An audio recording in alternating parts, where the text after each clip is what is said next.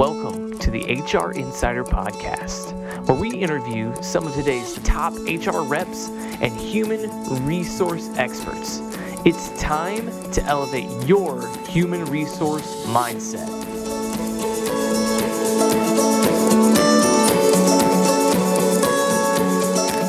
Today, I'm joined by Lee, who is an HR director at one of the nation's leading homeless services provider. And uh, Lee, thanks so much for taking the time to join us. Well, thank you. Thank you for the invite. Absolutely, absolutely. So, Lee, uh, I'm, I'm sure working at a nonprofit and um, working at a homeless service provider has a unique spin to it in the the realm of your profession and, and human resources. What do you feel like is the unique uh, giftedness and passion that you have um, that you bring to bear in your job right now? Herding cats. um, one, one of the biggest problems with, with the homeless shelter is the fact that you have divergent groups. You have two constituent groups, one of them highly educated, um, usually masters in social work, very committed to what they're trying to provide uh, to those in a homeless situation. Uh, usually quite liberal in their outlook on life and uh, everything else. And then the other part is the uh, shelter administration staff. And so typically those are people who have at one point probably been homeless themselves. Uh, we, we pride ourselves in the fact that, uh, you know, a lot of times other organizations will look at an employee and say, oh, you've had a felony conviction 23 years ago, we're going to hold it against you. Uh, but we'll hire them, you know, and we'll take a look at the conviction. We'll use the uh, the green decision recommendations on how long has it been, what was the felony, or what was the conviction, um, how long since they've served it, what has their behavior been since they came out. And so I think you get a, a, a very passionate employee when you give somebody a chance that nobody else is willing to give them. Wow, that's got to be extremely unique. So, what are what are some of the um, what are some of the success success stories that you've kind of see come out of that? Are, are there any that you can share without uh, sharing any personal information? Sure, I, have seen people who have gone from uh, a, a, chronic homeless situation to employed. Uh, and uh, you know, one in, in particular I can really think of went from uh, a chronic homeless situation following post-traumatic stress disorder, and uh, we employed that person, and within three years they were promoted into management.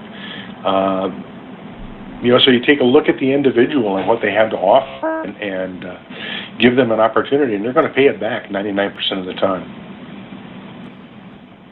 Wow. Okay, that's that's absolutely fascinating. So Lee, how many, how long have you been at your current position uh, with the organization that you work with right now? Just at three years. Okay. So have you seen this repeated, this pattern kind of repeated over and over again? Uh, well, and, and it's a hit or miss. I'm going to say that, uh, you know, it's a 50-50 proposition. You've got 50% of those who really are committed to making something of their life and realize the opportunity that they've been given. And I mean, they, they work themselves to death in order to, to uh, show their appreciation. There's the other 50%, and they're pretty much in the younger uh, crowd uh, that don't know yet the importance or significance of what they've been given. And if they last 30 to 60 days, you know, then sometimes you have to worry that uh, that's been a miracle that they lasted that long. Wow. Wow. Okay, so so I'm just curious as to what's kind of the onboarding like for those those individuals you're talking about that have a you know I guess, a less than ideal resume for most employers. How do you and your organization take on that sort of risk with uh, the special needs of the community that you serve? Well, and, and, of course, there are some things you know that, that will automatically exclude you, um, and you know there are certain things we have to consider. But I'm going to say the vast majority of the time, uh, we're going to bring a person in we're going to uh, observe how they interact with those in a homeless condition. And so I think the key there is understanding human dignity and human respect. Uh, that just because somebody's down in their luck does not mean you, you can degrade them or be disrespectful to them. So we're probably going to put them at the very first week at the front door uh, as a greeter coming in as we bring the people into the shelter. And uh, if they can survive that, if they can treat the people with dignity and respect, then we'll move them on to uh, to other challenges. One of the challenges is what we call our resource desk. And at the resource desk, uh, basically, there's every answer that a person in a homeless condition could uh, want to know where do I get shoes? Where do I get clothing? Where can I eat breakfast? Where can I spend the night? Uh, I need a blanket. I need a social security card. I need a bus pass to go to a job interview. So all those questions are on information pamphlets. So we're going to have the uh, the new employees sit there for a week or two to understand and read and familiarize themselves with all the different services that are available to a person in a homeless condition.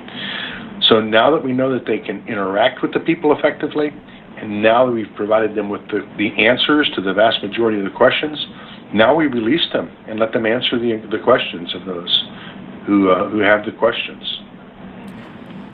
Okay, so I'm just I'm just curiously, do you, do you hire those people because no one else comes in, or do you hire those people because you feel like they're the best candidates? I, I, how does that work? Because, like you said, I mean, you, you mentioned it in the beginning. Most people wouldn't wouldn't even consider hiring those individuals, and it seems like that's a regular occurrence. So, so why is that? Uh, part of it's a passion. I, I, I have to be honest and say that part of it is also nobody else will hire them. I mean, I've got people in. We're we're downtown, and uh, there are, you know, five-star hotels within walking distance of us. Uh, they pay their entry-level dishwashers fifteen dollars an hour, and we don't pay that. So uh, you know, they, they come here because they see something. Um, it's not the money, I can guarantee you that. Um, and, and we have rejected some because of uh, recent uh, criminal activity. Uh, but, you know, I, I think it's because maybe the stigma of dishwashing versus the stigma of helping others. So that's the brand that we have is that uh, you know, I'm the person who helps those who normally can't be helped. Wow, I love that. Okay, so I'm I'm just you know having only talked to you for a little bit, Lee. I'm just getting the sense of this this calling for you, if you will, uh, almost and and a feeling like you have to do this certain cause to help people that have made mistakes in the past, but are genuinely trying to make a difference in the present.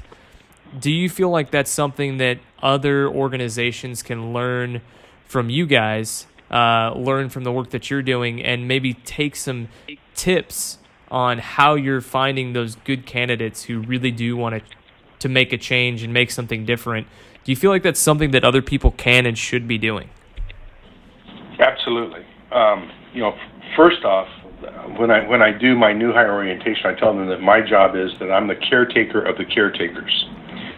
Uh, so they have to have somewhere to go, just as those in a homeless condition are looking for our uh, other people to provide them with services, with emotional support, with uh, with uh, compassion and understanding. You know, where do the employees go when they need that?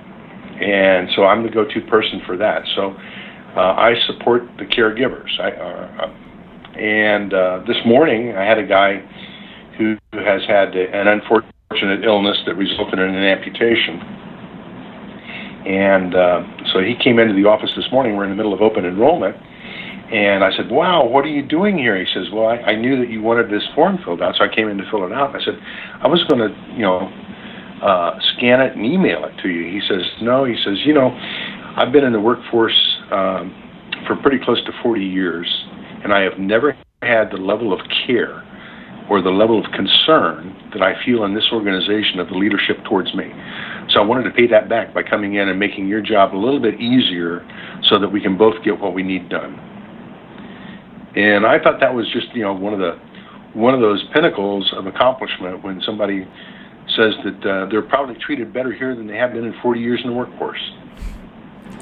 Wow, that's that's incredible. I love that. That's phenomenal.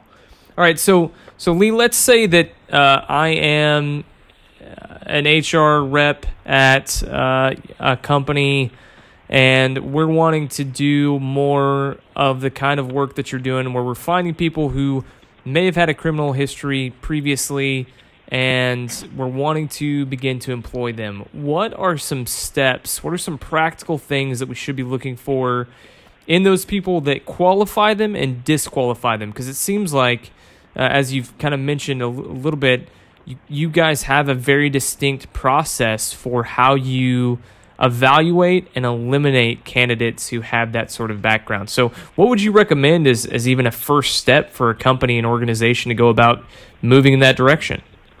Well, the very first thing you have to do is take a critical assessment of your job and your job description. So ask yourself some of those critical questions. Will they be exposed to client data or, or personal information? Uh, is there an opportunity to uh, for, for uh, theft of either uh, financial theft of that client's uh, personal information or theft of information or anything like that. Uh, another one is, you know, if we're dealing with a population that has an addiction, has this person been convicted of distributing drugs or alcohol? If you're dealing with uh, a population of uh, uh, those who are highly susceptible to being abused, do you want somebody who has a criminal history of abusing people, whether that be elder abuse or, or, or child abuse or, or sexual abuse or anything like that? So try to match the job description, where the person's going to be going in your organization, to the different types of crimes that are out there. Uh, you know, when you get right down to it, other than the fact that the person is totally irresponsible, is there anything really wrong with a DWI? Uh, and uh, can you can you live with that in your organization? Then once you've determined, once you've made that critical assessment of what does the job look like, what are the exposures that they're going to have, what are the most likely crimes that probably do not fit with this, then you do your background investigation and uh, take a look at the individual. When you get the background investigation back, uh, use the green decision and take a look at it and say, what is the conviction? Was it truly a conviction? Or was it just an arrest? If it's an arrest, you know, lots of people have had false accusations made against them. So look for the conviction. Uh, if it was, you know, one to three years ago, I probably would say that's that's a red flag. Uh, if it's three to seven years ago, then you might want to take a, a very serious look at it. Ask them, you know, have take a look at their their environment since the the uh, fulfillment of whatever obligation they had if it's more than seven to ten years ago, I mean, why are we even talking about it unless it's a, a directly related crime to uh, to what you're being exposed to? So, uh, but the other thing is you can also take a look at it with with multitude. So if they've had three or five crimes, uh, even misdemeanors in the past three to five years, that does not bode well for an individual. They're on a they're on a bad track. What can you do to get them off that track? So what we'll do is we'll say, you know, we can't use you right now because of your criminal record, but if you can keep a clean record for a year, come back and we'll take a good look at you. Mm. Yeah, I, I, think one of the things that I well, I, I love so much about what you're talking about, honestly, but one of the things that I love, honestly, Lee, is that it seems like you have answered the question in your actions as an organization that you believe that change is possible for an individual in a time and place where it seems like, especially with social media and uh, all of our wrongdoings uh, and all of our good things appearing all over the internet, it seems like you and the organization as a, whole, as a whole have just taken on the stance that people can and do change. Do you think that that's uh, an accurate portrayal? Very accurate. I think that if we don't live that doctrine with our employees, then how can we expect our employees to show that same doctrine towards our clients? Oh, man. I love that. That's great. I love it. I love it. All right, Lee, I'm going to ask you just uh, quick rapid fire questions um, about your professional life. So um, these are just standard questions that we ask everyone that we have on the podcast. So the first one is what is the best advice you've ever received in your professional career? Calm down, think it out.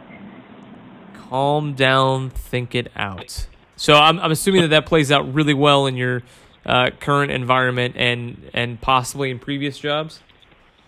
Absolutely. Just just don't make any rash decisions. Um, you know, consider all the possible ramifications of whatever decision you're going to make, and uh, make the best choice. But you can't do that if you're going to do it in haste. Mm. I like that. I like that a lot. I I think uh, that's one that I try and live out, and I uh, I should really ask my staff if that's the case. um, all right, Lee. What's what's the best business uh, development book you've read lately? So one of the best professional development books you've read in the recent past. Uh, my favorite book is uh, FYI uh, by Eichinger and Lohm, and what is it? Uh, anyhow, it's the, the, the, the, they've come up. They're out of the University of North Carolina. They came with 63 competencies, and uh, uh, they've done a really good job of. Sometimes we take a look at people and try to fix something. We say you're you're lacking in this, but really what it is is they're overusing another competency, and that masks their ability to, to shine at the at the uh, competency we're trying to develop.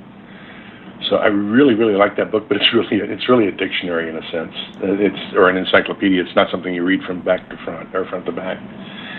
Um, yeah, I, I really liked um, Seven Habits. But what I found as a business book was it was very good at identifying the problem, but it really wasn't that good at identifying the solution for the problem. It was it was kind of vague in actual steps to uh, to correct the problem. So. Uh, I don't know. Gosh, there's so many.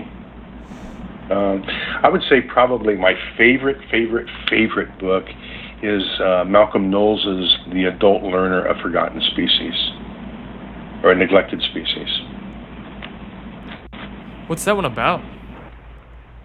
Uh, it, it's an adult learning theory book, and uh, so when when you're trying to conduct training, there's there's several rules that Mr. Knowles, Dr. Knowles, came up with. Uh, you know, uh, recency basically. So you don't want to train people a year before they're going to use a skill. They they want to be able to put it to use right afterwards. Uh, adult learners or andragogy uh, learn better by discussing it amongst themselves rather than trying to be like pedagogy, which is where we sat in a chair and we're told to memorize things. Uh, our, we just finished our mandatory annual training in, in OSHA, and uh, it's an online test, and we had a pretty high fail rate. And I said, guys, you need to one of you, need a group of you to sit down and take the test together. You need to sit down and and talk out the answers and and and come up with a decision on what the best answer is have one person pass and then replicate those answers through all the other tests. They said, no, that's cheating. I said, no, that's not cheating. That's adult learning. You guys, the whole process is I want you to remember what you're studying. And if you talk about it amongst yourselves and you rationalize, then you're going to remember the information. And that to me is more important than passing or failing the test. Mm, that's great. I love that. I love that. Well, three books, and I'm all about those. I Okay, so I, I've I've heard the FYI before. You're the second person to tell me that, so I'm gonna have to go check that one out for myself now. um, all right, that's great. That's great. All right, so uh, what are you currently spending too much time doing in your job? Oh wow. I think just administrative tasks it limits my ability to be out on the floor exposed and and uh, and, and meeting with the employees. Yeah. Well, that, that works. That works with the second question that follows this one. That last one up is, what do you need to spend more time on? Uh, just letting the employees know that there's somebody there supporting them. Um, I, have started this thing, and now it's a tradition here. Uh, but I, I, and I actually started it with our chief custodian. And every morning when I came in, she'd still be in my office, and so I'd walk up to her and I'd rub elbows with her. And uh, she's not that good at English, but you know, she says, "What are you doing?" I said, "Well, I have to start my day off by rubbing elbows with important people." And so now this thing we, around here, we try not to shake hands because you never know what the other person has, uh, especially with the clientele. Um, but you know, so now we used to fist bump. Nobody fist bumps anymore. Everybody uh, rubs elbows, so that we're all rubbing elbows, acknowledging that the other person is an important person. That's great. That's awesome. You've completely changed the culture to rub elbows instead of fist bump. That's amazing. That's great. Um, all right, so last question. What are you most excited about in the upcoming months in your position uh, at your organization? Retirement. um, no, I, I've got a couple people coming back uh, from um, FMLA and from STD, and I've got one coming back from LTD. Uh, just reinvigorating them and getting them back into um, back into the organization. Um, uh, you know, when I first got here, uh, we didn't have a budget, and so I said I, I need a budget of twenty five dollars a month. And they said, "What for?" And I said, "For birthday cards and get well cards." And uh, I was I was disappointed to find out my predecessors had never given people birthday cards or get well cards or uh, congratulations on your baby card or anything like that. So now we have a habit, and uh, I go around with the executive team, and every month uh, we get uh, birthday cards for all the people who have their birthdays that month, and we pass them out with along with a cupcake and public recognition at our all staff meeting. And uh, you know, trying to rec- try and change the culture where one of recognition, and uh, that goes with that whole thing, the whole theme we have towards our clients of uh, uh, respect and dignity. That's great. I love that. I love that. Well, Lee, I want to thank you again for joining us on the podcast. You've given us some really great insights, um, and I just want to thank you for the time and uh, thank you for the work that you've been doing. Well, thank you, sir.